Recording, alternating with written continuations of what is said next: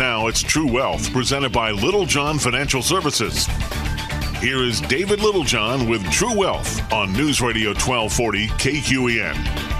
All right, gang, it is that time of the week. It is the best Tuesday you've had all week, and it's time for the True Wealth Radio Show. In studio with me, as always, Matt Dixon. and you were listening. I'm Dave, your, Dave Littlejohn hosting, and we are trying something new. We are also live streaming the show. So if you want to check it out on our YouTube channel or Facebook channel, uh, they should be up and going there as well. But uh, so, yeah, there goes the tech, and we're going to give it a shot. Or we're going to record a just screaming crash and burn. It could be amazing. Yeah, So- it's going to be one of the two. it's it's it's I feel it's kind of like the market. It could go either way right now. Yeah. we sure have seen a lot of that lately, haven't we? It is what a cardiac event, right? Two steps forward, two steps back. Uh, I I don't even know. Well, part of our theme today, we're going to talk a little bit about like, well, what is going on or isn't. But uh, can you make sense of this right now? Uh, I really can't. It seems like big tech has finally started to take the lashing, and that's what's really hurting us right now because tech was holding us up a little bit for a while. Yeah. The Apples and the Microsofts, and we've seen it kind of roll backwards, and now we're in. Right, and we're not just talking about big tech. We're talking about mega super giant tech. Yeah, right? yeah. Because the Apples and Microsofts and Googles of the world were literally by market cap the largest companies in the world. They've given that position up, by the way. Uh, I think it's a Saudi oil company that's the biggest. Company in the Yeah, I saw that. market cap. Apple lost it. It did. Uh, whether I mean that's probably not permanent, right? I mean more than likely that's not permanent when you look at what's going on. But we had a couple things. So as you, as our listeners know, we have our investment committee meets every Tuesday. So this show comes after that. We talked a little bit about what we see there, but today before I want to set the table. I want to set the table a little bit for what I want to talk about today. And what I want to talk about specifically is guessing Okay. or said in a more fancy pants way, data fitting. Okay? Data fitting or confirmation bias. All of these are things that are routinely studied in the field of behavioral finance. And it's something that we should all be aware of because some of the things that we do, the way we frame and solve problems or approach numbers, fall into the category of normal but inaccurate right? So just because everybody does it, it just it's sort of like, but everybody's wrong. And you think, wait, everybody can't be wrong. No, let me give you an example. Okay. It's my one of my easy examples is the casino. If you win the very first hand that you play in a casino environment and you double your money and you put half of the money in your pocket now, what happens with the other half if you continue to gamble? You're gambling on just the money that you started with, in a sense. Okay. Yeah. So what does that mean? Well, it's tricky because that money that you won on the first hand is still technically your money. Exactly. Bunch of people are saying, "Well, that would be great. Now I can play with the house's money." Yeah, Right. that's kind of like a a false sense of it's yours. Like you have it. It's like you can go cash out right now and you're walking with it. hundred percent. There's no such thing as the house's money. What I mean, it's the house's money until you win, and then it's yours. If you put it back down and gamble again, which they are counting on, that's a Mm-hmm. behavioral thing that gamblers do. Because again, it's gambling, right? You're effectively saying, "Well, I had the money, but I'm going to put it at risk all over again." yeah, it and so we don't see it as a standalone event where we're using our money we see it as the house's money hey i came here now i have bonus right Yeah. but the reality is it's your money you could leave with the bonus okay so that's just an example of how we data fit to rationalize the behavior that we're looking for okay ah, so so that's the, the thing that we want to talk a little bit about when we talk about guessing and then we talk about this market. Okay, so if you roll it all the way back to what's going on out there, um, so f- first we talked about like big tech taking its lashings. Okay? Let's let's let's walk our listeners through this a little bit. okay. First, we talked a little bit about the concept. How does the market determine the value of a stock? you know, it's really relative in a in a way, right? Because I think I mentioned this to you earlier today. I was looking at Microsoft and I was watching earnings versus revenue, and both were growing, and they were growing at a super great rate. And 2021 for Microsoft was a huge year, and they keep beating earnings quarter after quarter, and yet their share price keeps falling. And so it feels like it's more of a condition of the markets more than it is a condition of the company. Right. Here's the fun thing about this. How do we decide the value of anything? What someone's willing to pay for it. And right, Right. now, it seems like there's a lot of sellers showing up. So supply and demand is a huge event, Mm-hmm. right? That's a huge part of it. The thing about the markets in general, so sellers are. I'm sorry. that When when you think about the supply and demand, the, the question is like, how did we rationalize it? Okay, the hmm. same way that the gambler rationalized, well, now I'm playing with the house's money, right? Well, there is some form of rationalization behind the seller's price that they're searching for and the buyer's price that they're searching for. Okay, now the seller may be driven by issues like, I need the money, right? It could that Well, could be a timing issue where it's sure. like I have a separate thing in my life that says I need to do this, and so it's created an urgency for liquidity, and so therefore I have to come to the market and take what I can get. Mm-hmm. In which case, we would say that that is a buyer's market, right? The conditions favor the buyer in terms of controlling the price because the seller's more desperate. Flip side is when, like in real estate, when there's a shortage, that is a seller's market because lots of people want to buy and there's not enough supply around. Okay. Now, demand isn't to infinity because you you could say like let's say that there's a hundred people that want one house and everybody's competing for it. All of those people earn an average of hundred thousand dollars a piece, and that house is ten million dollars. They can't afford the house even if they want. Like it's priced out, so it's not really in an environment where that demand is going to make sense. Do you feel like we kind of hit that spot already? Or getting closer to hitting that spot in the real estate market where the market, especially locally, I mean, it might be different on a national scale, but it seems like locally, a lot of houses have gotten past that threshold where your average buyer can afford it. And Oh, s- I think that's a very, very real thing. I mean, I didn't bring the example up just because it's novel. Mm-hmm. Uh, I the numbers were novel. You know, hundred thousand dollar income for a ten million dollar house. That was hyperbole. Sure. You know, I mean, that's like I'm not going to go buy a mansion in Malibu, right? Oh, it's listed at a sixty million dollars or whatever. Sure, let's go get two, right? I mean, like th- that's not. I don't have the financial capacity for that. Not relevant to me personally. Uh, I think a lot of our listeners probably the same thing. You're like, "Phew."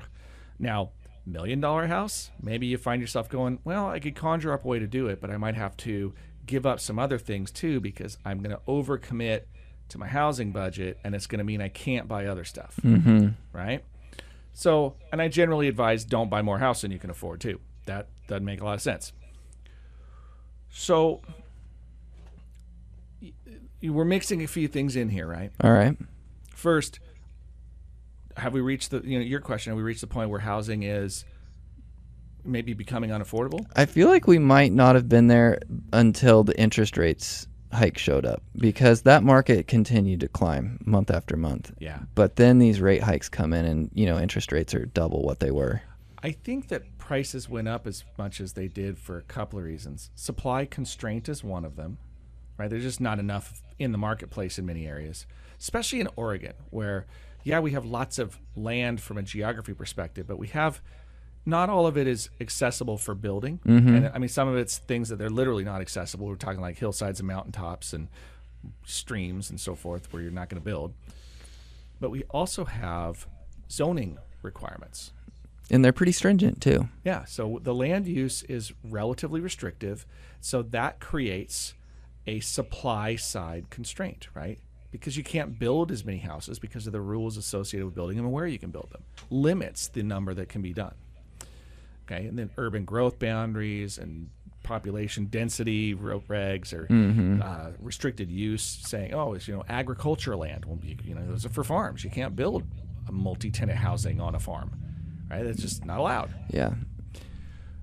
but yeah, the whole idea of how much can somebody borrow that absolutely contributes because this is more than one part of the equation. So let's translate that to your investments for a moment, right? Okay. Well, let's, let's You're bringing it full circle. I like well, that. Yeah, we will. But let, we'll stay with houses for a second. Let's just talk about. So, Matt, let's say that you're in the market shopping for a house. Okay. How do you decide how much you can afford? Well, I'm kind of a nerd a little bit, and so I know there's tools out there. I can there. validate this, by the way. Yeah. Yes, so, nerd. If you haven't seen it, go to our website. We have a tool where you can punch in a bunch of different variables, and it will actually tell you how much house you can afford. Um, but for me, I'm also one of those people that really is cautious of overspending past my means, and so I'm gonna always err on the side of caution before you know jumping with both feet in so i kind of look at you know what are the monthly expenses you know how much will i be making in five years do a lot of numbers and say okay let's go a little bit underneath that just so i stay comfortable Right. And so the the rule of thumb is probably somewhere you want your total housing budget, including your insurance and, mm-hmm. and everything, to be under thirty percent of your income. right Okay. And that's a swag number, right? Scientific, wild arse guess. Uh, it's but but it, it'll if you stick within those parameters, you will largely stay pretty safe. You know, if you go make housing fifty percent of your income, that's unless you make tons of money, that's going to create a problem. right And if you don't make very much money at all, 30% of your income's not likely to get you a house because it just won't be enough. So then you start talking economies of scale like roommates and stuff like that to try to pool resources in order to get over the hurdle. Mm-hmm. Okay. But that's the so that's those are input variables, right? On the on the buyer side. How does the seller decide? however much money i can get plus 5000 let's just I mean, that's a funny way, but there are ways, right? And you can compare it to what other people are, because you could price a house in such a way that nobody will buy it, mm-hmm right? You just well, just too much. I'm not interested. So seller needs to pay attention to those variables too, and so it's sort of a push me pull me contest of figuring out what the price is. I've seen situations where the seller is just they're just kind, or they're mm-hmm. not interested in that much money. They don't they they don't care, so they will give a great deal to a buyer. or they need the money and they need it right now so they're going to give it to you at a price you can't resist So there are conditions when that could occur, right? We've all heard the story about the angry ex that sells the other the ex spouse's sports car for a dollar to the first person that walks in. Right? yeah Uh, I've never met this person that got the dollar sports car. can we meet them is there like Well, a website I'd like we to meet the person selling it and have the dollar. Yeah. That's how I want to be. But uh, yeah, the, we've we've kind of heard those legendary stories of you know scorned ex-lover that's like, fine, I'm gonna you know burn your stuff on the lawn or Mm-hmm. separate you from it by giving it to other people at, at low to no price. Okay. the one in a million Right, but but that's I don't think that's typically how it works, right? Mm-hmm. So let's take let's talk about so real estate pretty simple, stock market more simple or more complex. Hmm. I feel like with you putting on those headphones, you're tipping us off that that is going to be Yeah, something we'll take to an evil profit about. break. Yeah. We'll do that, and then when we come back on the flip side of it, then we'll talk a little bit more about it. So, Okay. all right, I can't even tell if the music's playing. Is it playing? Maybe. So look, we're gonna go to break. When we do, we'll come back. We'll unpack the stock market more. Okay. Uh, stick around. This is Dave Littlejohn. And Matt Dixon. and you are listening to True Wealth on News Radio 939 FM and 1240 KQEN. Yeah, okay. I think That that's snuck up on us. That was a short That's the music. Okay, that's what we get. We're live streaming and we're watching the live stream while we're also doing this. So, welcome back to the True Wealth Show. Now available on both podcast or you can check out our YouTube channel and you can you can collect it there as well. So, the show's going to be uh, recorded for posterity and you can see what color shirt I'm wearing. I'm excited for the live stream as we keep working on it and perfecting it. I think it could be pretty cool. I hope that it gets better and better. So uh, it also is a good way for us to interact with our listeners and viewers, and they can you know throw questions at us and so forth. But anyway, uh, here's where I want to head with this one today. At the break, we, for we were using housing as our example, right? Mm-hmm. And I kind of ask you, how do we get to the price? And the reason that we went through that whole exercise, let me just skip to the interesting parts for our listeners here, because you guys are busy. We got to, we don't have time for this, right? And it is that the market, the way the market's being valued right now, is completely changing in real time. Okay. And Matt, you started with the example of Microsoft, right? Yep. So is Microsoft making more money or less money? They're making more money. Okay. Company growing or shrinking? They're growing. Okay. and what are the prospects for future growth? Mm-hmm. Yeah, I mean, Yeah, their cloud-based services are, you know, running a huge portion of the company now, where it it's expanding Yep. and they're growing rapidly. and they're they've shifted to more uh, software as a service revenue stream, right? So they got Mm-hmm. regular reg- revenue streams, and Microsoft arguably runs the business community. They're integrated into government computer systems, the the private sector's computer systems. The language of business is primarily PC. Now, I realize that there are Apple fans out there, and I'm not bashing Apple when I say this. I'm just saying Microsoft deeply embedded into Yep. the business ecosystem. Microsoft makes tons of money. Okay. And from a financial health perspective, you look at the company and go, man, there's a lot to like. And yet the market is absolutely punishing it right now. Yep. In fact, I'm gonna I'm gonna pull this up in real time. You can go to our friends at Yahoo Finance, which um, they're just convenient, right? Uh, That's that's why we use this. It's not because it's a plug or anything like that. But so today, Microsoft finishes at 259.62. If we look at the 52 week high for the year, right? Uh, it was as high as $349.67. So, it fell from $350 to uh, it's been below 250. That's more than a 35% correction. Right. I mean, it's lost a hundred dollars a share. That's insane. It's pretty wacky. The question is why? I think when we get down to the nuts and bolts of it and try to not overcomplicate things, there were more sellers than buyers. Yeah. That I mean that's just the super simplest way to look at it is more sellers than buyers. That's what happens. Now, why do the buyers not want to pay more? and uh, I'm gonna just back up for a second because my mind's churning. And it, the way I'm looking at this is like, so ETFs, mutual funds, right? We all kind of have a general understanding of how those work. Let's just assume we do. Sure. Sure. So as the entire market starts to slip, right? And the S&P 500 is in a moment of, you know, losses and a downturn. As people go in and start selling mutual funds and selling ETFs and trying to maybe move out of the market, the if you own this mutual fund or ETF that has a large holding of Microsoft, which a lot of them do, Sure. you know, you'll look and say, "Oh, this mutual fund has a 5% holding in Microsoft." You might not necessarily be directly trying to sell Microsoft, but in turn you are because you're liquidating that position and maybe moving your money around. Yeah. Huge impact. So th- when I've I've used this phrase before, but talking about the plumbing of the markets. Okay? And plumbing is my way of just saying, you know, things are moving around. We could call it the wiring of the markets too, but uh, the plumbing is what connects to what, and if you you know move one thing, what are the dynamic of how it's going to move something else. And if you consider like a change in an index can happen at massive volume. So if the S&P 500 kicks one company out and adds a new company in, think about the massive number of trades and index funds that have to blow one company away and buy another. Sure. Massive bid into the new one, massive dump of the old.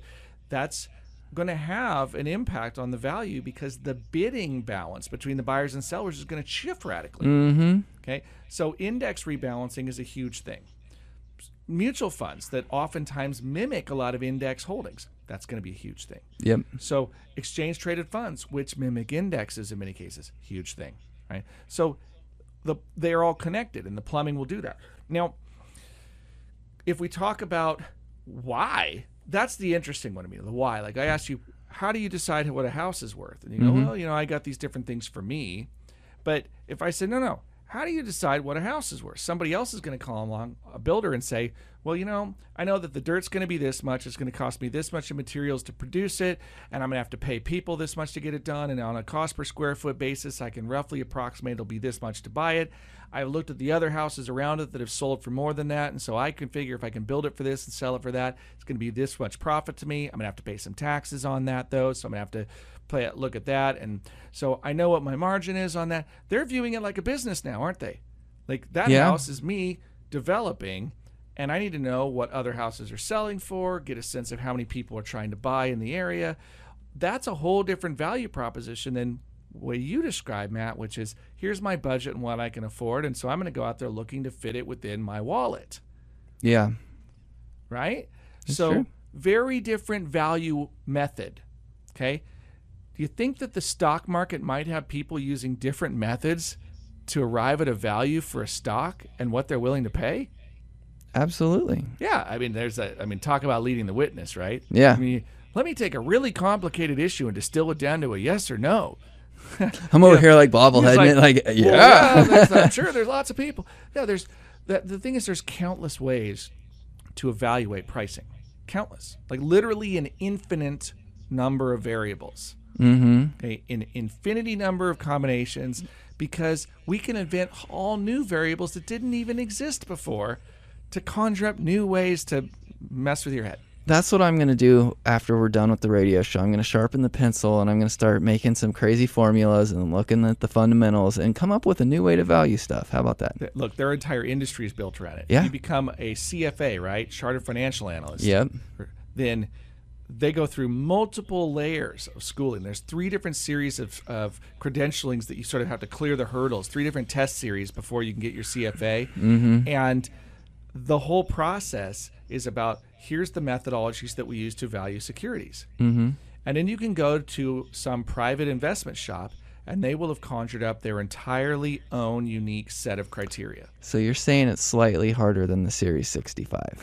The- I'd say the Series 65 is a cute warm up, Mm-hmm. right? Warming up with the one pounders doing some curls, huh? exactly. Just get the blood flowing, you know? Come on, come on. If you all, for those of you that are curious, 65 is the exam that you have to take in order to uh, legally become a registered, uh, an investment advisory representative, right? So that means that you are uh, able to be a fiduciary representative of a financial advisory firm. And, and that test is not easy, No, right? I no, mean, it's not. especially if you've come coming out of left field and you're unfamiliar with the industry. There's all these new rules where you're like, I didn't even know that was a thing. Mm-hmm. So we digress. Yeah. If there's an, an infinite number of ways to manipulate variables, there's a real danger in the markets. You know what it is? What is it? Data fitting. What does I, that mean? I feel like da- well, data fitting is where you take uh, a series of evidence and then use it to try and say, well, this supports my idea, right? Like, hey, I think the stock market's going to go to zero and it's never going to come back. And here's all my evidence from this one website that I found in the deep dark web from a conspiracy theorist, right? Like, that's your data fitting. and it's it oftentimes acts a lot like confirmation bias. But we're okay? guilty of it, right? Like, Well, we, all are. So data fitting can mean a lot of things, but data fitting, the worst one, and it happens in more than just the financial industry, is let me try to arrange the test to make it true. Like if you're selling toothpaste and nine out of ten dentists are uh, going to be fans of your toothpaste, then you're going to go interview lots of dentists and then keep the nine out of ten that say they like it. I mm-hmm. interviewed 200 dentists, but I'm only going to talk to the 10 that really like my product, right? Okay, that's data fitting, right? So You're- would it be data fitting if I only ate at McDonald's every single meal and I thought it was the best restaurant in the world and then I walked in and said, "David, you've got to buy McDonald's stock because it's the best." And I love it. I don't even know how to respond to that example, Matthew. All I eat is McFlurries and McChickens. I don't Let's feel like load that's up on data McDonald's. fitting. I feel like that's just really bad health decisions. uh, no, no, data fitting is so, like discarding the data that you don't want to use, or uh, when you see a set of data and then you use it as a justification for something, right? So, uh, in system trading, okay, this is the idea of I want to build a an investment that shows how smart I am. So let me go back in time and pick all of the investments that I know performed really well and then show somebody a list of investments as if, well, had you bought these five years ago, you'd be a genius. Mm-hmm. Look how much money you'd have. And then you ask them, did you buy them five years ago? Well, no. But if you did, like, okay, you're data fitting, right? You're you're you're manipulating the variables to Yeah. give the outcome you desire. Now, you can also do confirmation bias, which is I'm going to only look at the data that agrees with what I want to see. I have lots of different things that make me feel like you know I'm right about this one thing. We see this a ton in politics, by the way. My team says this, and therefore I look at this data. Well, what about this conflicting data over there? I don't even think that data is real. okay, maybe it's not real. Maybe you're correct. But maybe you're also just saying, I don't want to invite that data into the equation because it conflicts with what I believe or want to believe. And so that's going to create a whole separate issue, which is cognitive dissonance, right? You have conflicting data, and now you're you're not sure how to respond to it. Okay, so all of these are behavioral finance issues that one needs to be aware of. Uh, why are we even talking about it today? Because look at the markets, right? Do you realize that you can go right now and watch any number of financial programs? Listen to this one, for example, and ask somebody what's going to happen in the markets. And there will be people that will tell you, Mm-hmm. right? Oh, this is going to happen. I mean, like, just let me let me tell you why and how. And I get where you're happen. going with this, and it's true because we've seen it in the news a lot where people are ca- trying to call it like, oh, you know, the markets are down. Yeah. Well, I'm going to call that number. It's going to Is- here. Is, it going up? Is it going down? Is it going anywhere? You want to know what the really the reality of it is? We're all just guessing. We're gonna wait until after this Ah. obscene profit break. Okay. And we're gonna and you want to know the real I'm gonna give you a reality check, but first, these extraordinarily important messages. Stick around, we'll be right back. This is Dave Littlejohn, And Matt Dixon. and you got True Wealth on News Radio 93.9 FM and 1240 KQEN. All right, gang, welcome back to the True Wealth Radio Show. Dave Littlejohn in studio with Matt Dixon. All right, and don't forget you can catch up with us on uh, the podcast. So if you're just joining us and you want to figure out what we've been chatting on this far, do the podcast wherever you want to find them. You can also get. Uh, we're now streaming live, and it's fun because I've got some folks that catching up on. Ryan, good to see you online as well. Uh, and I will let you in on a hint if you check later because we will post the the live stream will become just a posted video. There's some commentary about have we hit capitulation yet? Ooh. And I'll, uh, let's unpack that for a second. But I wanted to promise everybody the answer to what's the the secret to all the different people that are telling you, you know, this is what's going to happen in the markets. Okay, and you want to know mm-hmm. what the dirty secret is? What is it? They don't know. They're full of crap. Now, they may hmm. have great data, okay? But this is a classic example of the co- either confirmation bias or data fitting when somebody says this is going to happen, okay? Well, You they could have a really good guess, but they don't know if there's going to be another war that breaks out. They don't know if there's going to be another massive disease that starts spreading. We just don't know. Let me give you a real example. I had a conversation yesterday with somebody that said um, that, well, Biden's out there talking about going to defend Taiwan if China tries to invade. And we've been talking on this program for months about how that is a, not very far out on the tail risk any longer, saying China is the the probability that China has some kind of uh, military effort to cl- uh, formally claim Taiwan as a Chinese, uh, you know, province or whatever we want to call it, th- that that that is escalating in probability by the day, and that they have been positioning and sort of telegraphing that move. Okay. Yeah. And so this person says, well, Biden said the U.S. is going to go in there militarily defend, and my comment was, I doubt it. I would think we would have already made some type of public statement or something to say, hey, if this is your plan, this is our course of action. Oh. To try and detour it at least, but we haven't. Yeah, I I um I- I think it was worse than like basically every time this happens, Biden will say something and then they rush to the polling data to decide whether or not that that was an idiot move. Okay, and true. what my comment was, but this is the great part. I'll show. I promise that this is going somewhere for you. My comment was, look, uh, let me save you the time. China invades, U.S. doesn't do anything, and we move on. Okay, and the issue is, as long as China remains a trade partner where we can get semiconductors out of Taiwan, we're okay. We Okay. could afford, in a way, to ban Russia, right? Like we did the oil embargo. Not that we can really afford it, but we did it, and we've put a lot of sanctions on Russia. I just don't know that we could do that with China, right? Like, I feel So like we, that's we already have China's done it to themselves. When China shut down the supply chains, they've kind of sanctioned themselves, right? Yeah, I mean, it's a, true. That's a, It's their true. own kind of economic pain, if you will. But here's the the bigger point: is like I don't know. I'm taking what I believe is a reasonable guess based on previous behaviors and what's happening, but I don't know maybe you know the polls say nope, America's totally behind this. We're going to war with China. I'm like, that seems cray cray, right? It's a technical term for my teenage daughters. But it's not impossible. It's not impossible. It just doesn't seem probable, right? Now, the the better question would be, is this an actionable event that one can invest around? And I don't know. Again, and when people say it's going to be this, it's going to be that, I go, this is a really bold guess.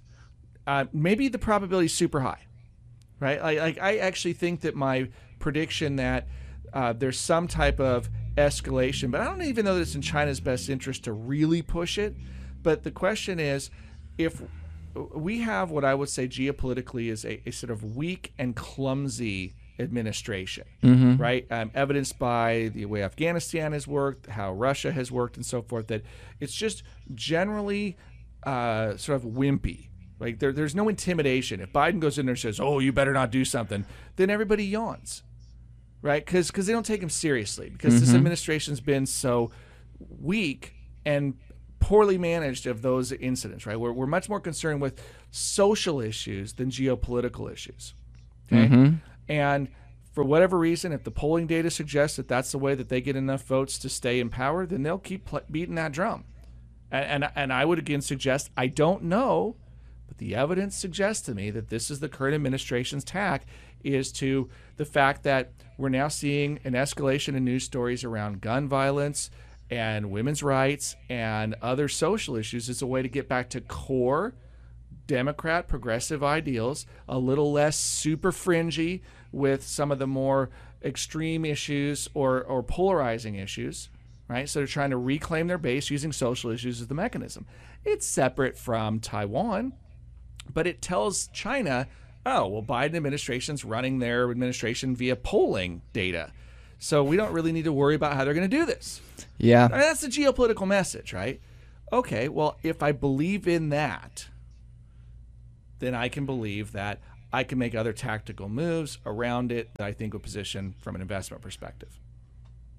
Okay? I mean, maybe if you think we're going to war, maybe you should be buying. And I'm not making a recommendation here, but maybe it's you know buying stocks of arms manufacturers, right? Yep. You know, uh, I think the the two that came up in conversation included uh, Raytheon and Lockheed Martin, Yep. both of which you know manufacture missiles, which have, I believe, chipsets in them from Taiwan. So there's a circular logic for you.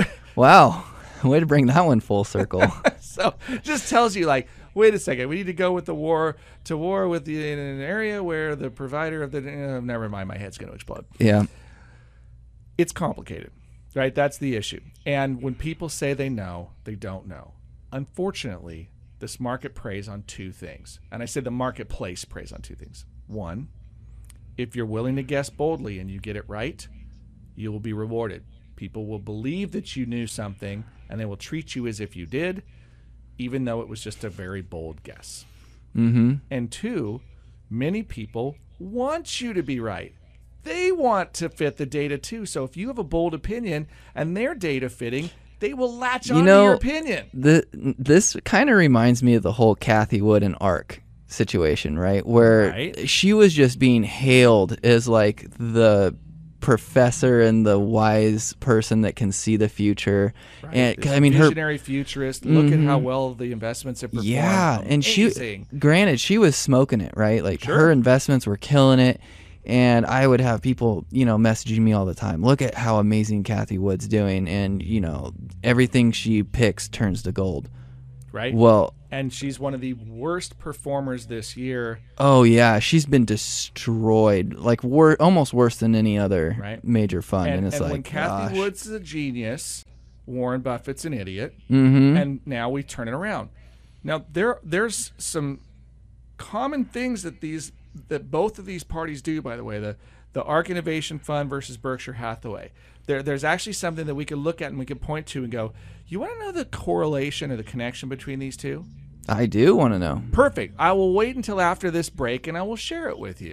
But you have to remind me. so Okay. don't lose it. All right. So stick around, all you listeners on the radio out there. And when we come back, we're going to unpack that. But first, this break. This is Dave Littlejohn. And Matt Dixon. And you're listening to True Wealth on News Radio 93.9 FM and 1240 KQEN. All right, gang, welcome back to the True Wealth Radio Show. Dave Littlejohn in studio with Matt Dixon.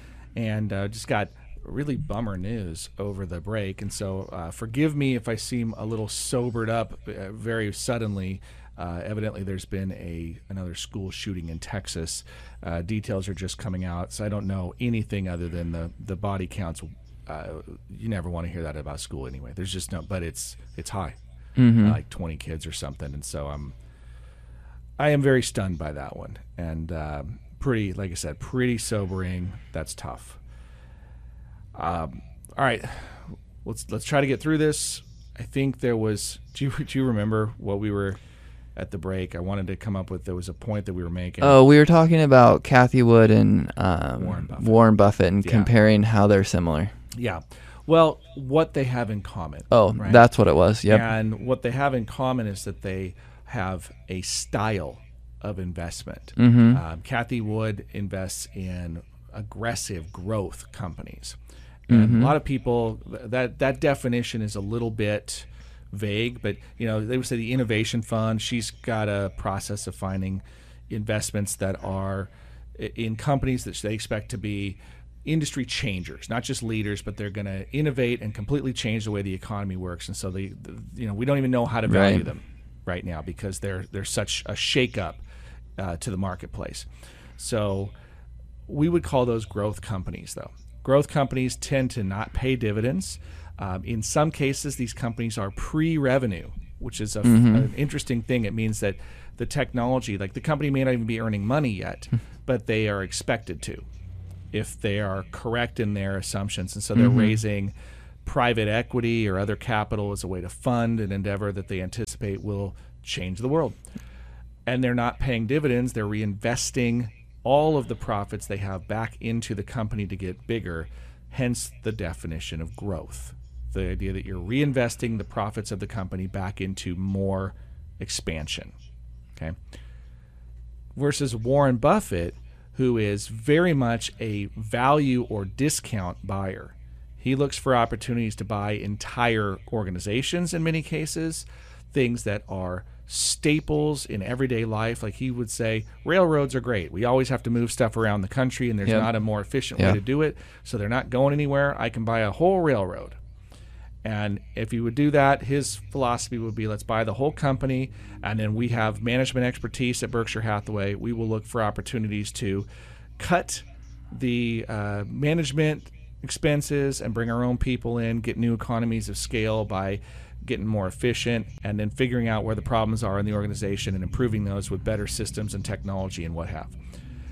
And so he will buy things that he considers to be deeply undervalued by the marketplace and that they can do sweat equity, if you will, or they can put input into it and produce more value down the road. Right. So More of a value play than a growth play. play, uh, discount to free cash flow. It's a way to say he's buying companies that make money, uh, and so very much fewer startups for a Warren Buffett, right? Well, the thing about Warren Buffett and Cathie Wood, they're both interesting investors. They they they thrive in different environments. Sure. Like Warren Buffett looks pretty good right now because the companies he's buying, when they're already priced very affordably, the market tends not to penalize them as much in a down market because there the, the number of buyers and sellers isn't changing as much for one. 'Cause Those mm-hmm. aren't the sexy things. He's not out there buying things that are really fancy and slick. They're tried and true. He'll buy a on sale. company that produces bleach and cleaning wipes. Like, Yeah, household staples, razors. Right? Mm-hmm. You gonna stop shaving? Right, that that'd get weird. So, versus Cathie Wood, that's buying things that are supposed to change the world. Well, when everything's looking great, money is flowing freely and cheaply, and those companies that she was buying look amazing and have huge returns. But you know, if you make 100, 150% in a year and you lose 85% the next year, you're close to back to where you started. yeah. I mean, look at a company like Yeah. Snapchat Yeah, today. a hundred dollar stock doubles to two hundred and loses eighty five percent, and now it's 30 Mm-hmm. Right, so that'll just tell you how volatile a ride that can be. When growth is in favor, it is fantastic. When it is out of favor, it can be quite catastrophic. Yeah. and that's kind of what we've seen in the marketplace right now. Is we've seen a lot of the the really growthy tech stocks beat up. They led the sector down. We've seen companies like Netflix down 70 plus percent. And then you've seen companies like Microsoft that held up for a while and now they're down and Microsoft's down 35% too. Snapchat today lost over 40%. Right. Yeah. It's, And there, we could talk about why, but I don't think that's the relevant issue. here. no. I think the issue is that the market has changed its tune to what it believes is a good investment because of the anticipation of changing economics. Mm-hmm. Right? The market is basically telling us that the probability of a recession is really, really high. Mm-hmm. It's telling us that in bond yields, although we did see some short term yields buying today in the bond marketplace. So, uh, you know, we've seen a steepening of the yield curve. We've seen an increase in the cost of capital. We've seen growth stocks punished hard. We've seen defensive stocks hold up much better, but the stock market at large is declining. Mm-hmm. And even though companies are still making money, they're not being valued as highly as they, highly as they used to be. Think about houses. The same house, people are paying less for it now than they were a year ago. Well, that would be a revaluation. Mm-hmm. Your assessment is it's not worth as much, or I can't afford as much because I have less access to capital. Magnify that over all the market participants in the world, and you can see how these trades start to how, how they gain momentum one direction or the other. Momentum can be negative as well as positive. Do you think part of it could be some of the money printing has dried up and that money's been pushed into the system and we're not seeing a new influx of that new money? Yeah, yeah, absolutely. Now, I, I, I, I, maybe I didn't clarify that as well. When I say the cost of capital, Mm-hmm. okay, that is driven by money printing largely. Right. So if you stop printing money, then the cost of capital goes up. Yeah. That means interest rates go up when you're not printing money uh, uh, initially. And you know, so if if risks are higher in the economy, interest rates go up because you're going to expect to be compensated for taking risk as an investor. And so that's really the issue at play, right? If the Federal Reserve is the one buying all the bonds, that's artificial manipulation of the supply or the, the demand side of the curve right. right? We'll buy everything and force rates lower because we'll take the risk of the future in the bond market. Even though none of you will, we'll do it. Okay, well, that will effectively lower interest rates. And when you lower rates, then people can borrow more. But if we're worried about the economy shrinking and people losing their job and people having the inability to pay a loan back, we're going to raise the rates to compensate for the risk, right? Banks charge more to bad borrowers than good borrowers. Mm-hmm. And right now, because the economy just got worse, all the borrowers look worse. Even the strong borrowers pay more for money because the whole tide went out. Right? Yeah. And that's and we, by the way, that's systemic risk. Risk to the whole system, not risk to just one person. Yeah. That's a good point. And so that's the issue right now is that on a systemic basis, we've changed the cost of capital and people no longer agree to the prior values of things.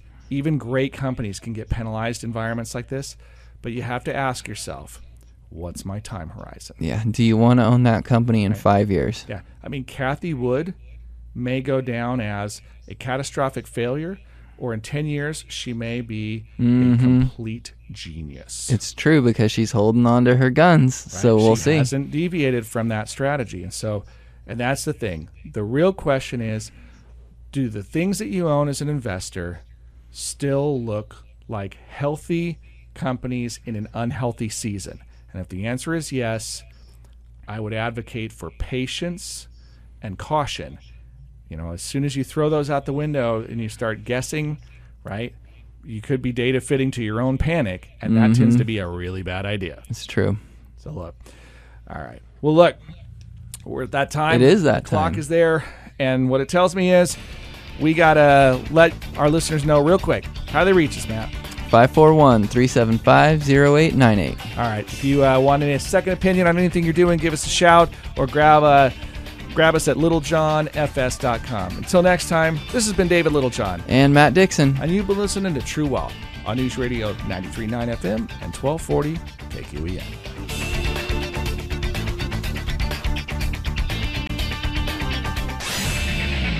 The preceding program was paid for by Littlejohn Financial Services. The opinions and views expressed may not reflect those of Brooke Communications, its affiliates, or its employees.